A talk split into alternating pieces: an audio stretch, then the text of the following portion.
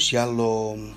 Kita mulai memasuki malam sengsara dan kematian Tuhan di kayu salib.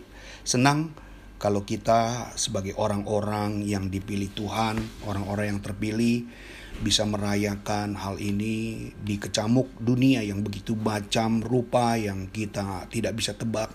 Silih berganti persoalan terjadi dan harapan-harapan tetap hanya kepada Yesus. Nah, Hari ini saya mau bicara tentang tema yang terutama di dalam hidup ini. Saya ambil dalam kitab Galatia 6 ayat 14 berbicara demikian. Tetapi aku sekali-kali tidak mau bermegah selain dalam salib Tuhan. Kita, Yesus Kristus, sebab olehnya dunia telah disalibkan bagiku dan aku bagi dunia. Apa yang Yesus telah genapi dan apa yang Tuhan peroleh di kayu salib adalah hal utama di dalam pokok iman Kristen sebagai orang-orang percaya harusnya kita sadar bahwa pengorbanan Tuhan, apa yang Yesus lakukan, apa yang Yesus kerjakan, ini adalah sebuah janji Tuhan yang telah tergenapi. Sebab tanpa salib, sebab tanpa Kristus tidak ada kuasa, tidak ada kemerdekaan, tidak ada pengampunan, tidak ada kekuatan, bahkan berkat sekalipun dan kemenangan bagi orang-orang yang percaya. Bayangkan kalau kita hari ini tidak mendapatkan keselamatan dari Kristus, pembelaan dari Kristus, pertolongan dari Kristus, semua hidup ini tidak berarti apa-apa. Maka tingkat kesadaran kita inilah sebagai orang Kristen jangan pernah meremehkan apa yang Tuhan sudah lakukan, meremehkan apa yang Tuhan sudah kerjakan bagi hidup saudara saat ini.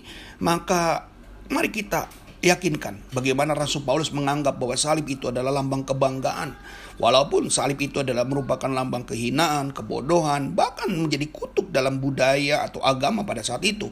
Orang-orang Israel tahu bagaimana, orang-orang Yahudi tahu bagaimana salib itu berbicara bahwa penghinaan atau penderitaan itu sama saja memperolok-olok. Tetapi hebatnya kita orang percaya, hebatnya orang Kristen, kita tidak terpengaruh. Ingat, salib itu adalah identitas dan fokus hidup kita sesuai tadi dikatakan. Bagaimana kita tidak akan pernah bermegah tanpa salib Tuhan. Jadi karena salib Tuhanlah kita bisa bermegah. Ya, kita tidak perlu malu dengan salib, kita tidak perlu malu jadi orang Kristen, kita tidak perlu malu untuk percaya kepada Yesus. Justru yang perlu malu adalah ketika mereka tidak memilikinya. Jadi kita bangga, kita senang, kita bahagia kalau kita sampai memiliki hal itu semuanya.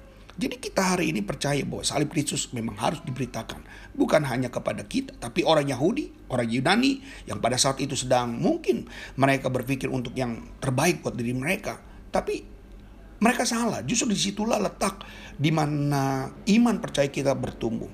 Nah, salib walaupun sebagai lambang kehinaan, walaupun sebagai lambang kebodohan, atau juga kutuk sekalipun, ya.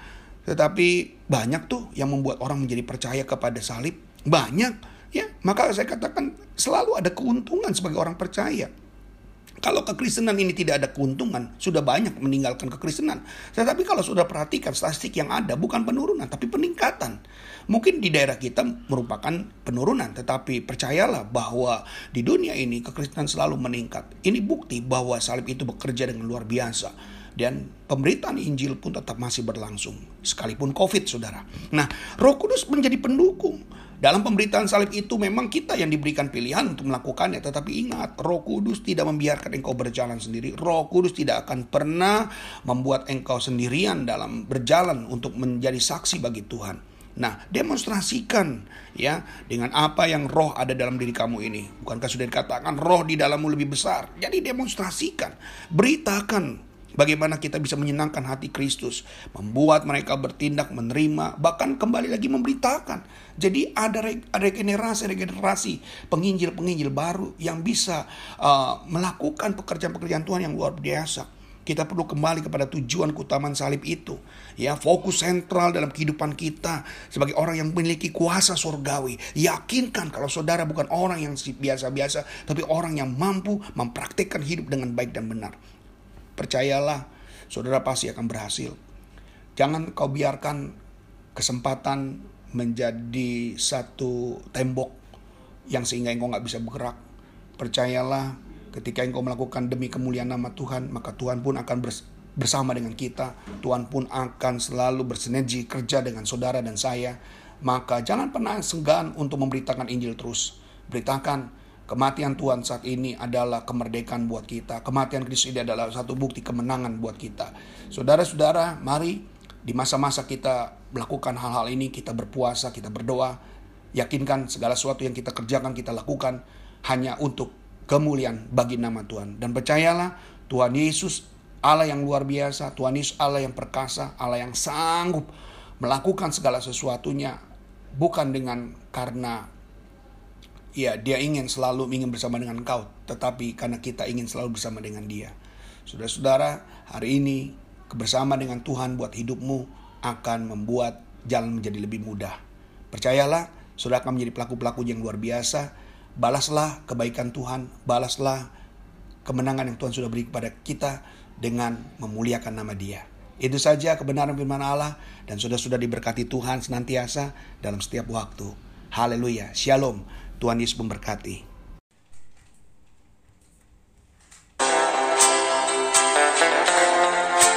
Sampai jumpa esok hari.